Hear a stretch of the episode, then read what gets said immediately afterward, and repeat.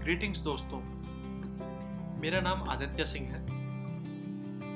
हम सभी कहीं ना कहीं अपनी पिछली सफलताओं से प्रेरणा लेते हैं।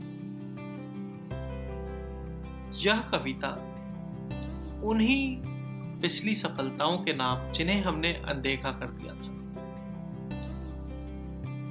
याद है, जब पहली बार तुमने कदम बढ़ाए थे, पैर लड़खड़ाए धड़कने तेज हुई।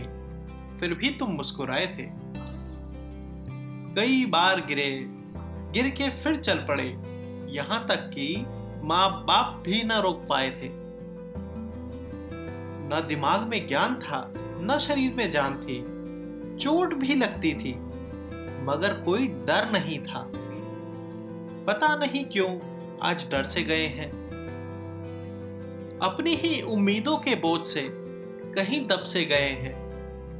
लाचार तब भी थे और लाचार अब भी हैं।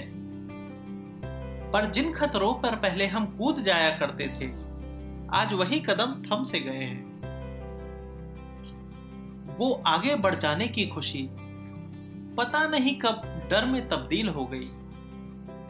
वो निश्चल बेपरवाह सी हँसी, ज़िंदगी के रास्ते कहीं खो गई। जब तक हम खेल खेलते रहे, तेज धूप भी हमें खुशी देती थी। आज ज़िंदगी का खेल सीख गए हैं तो एसी की हवा भी शिकन देती है। अब तो शरीर में जान भी है और दिमाग में ज्ञान भी। फिर भी हम स्थिति पलट नहीं पाते। खुद की जंजीरों में खुद ही जकड़े जाते। हर चीज़ पे सवाल करने वाला दिमाग अब सिर्फ़ तर्क करना सीख गया है।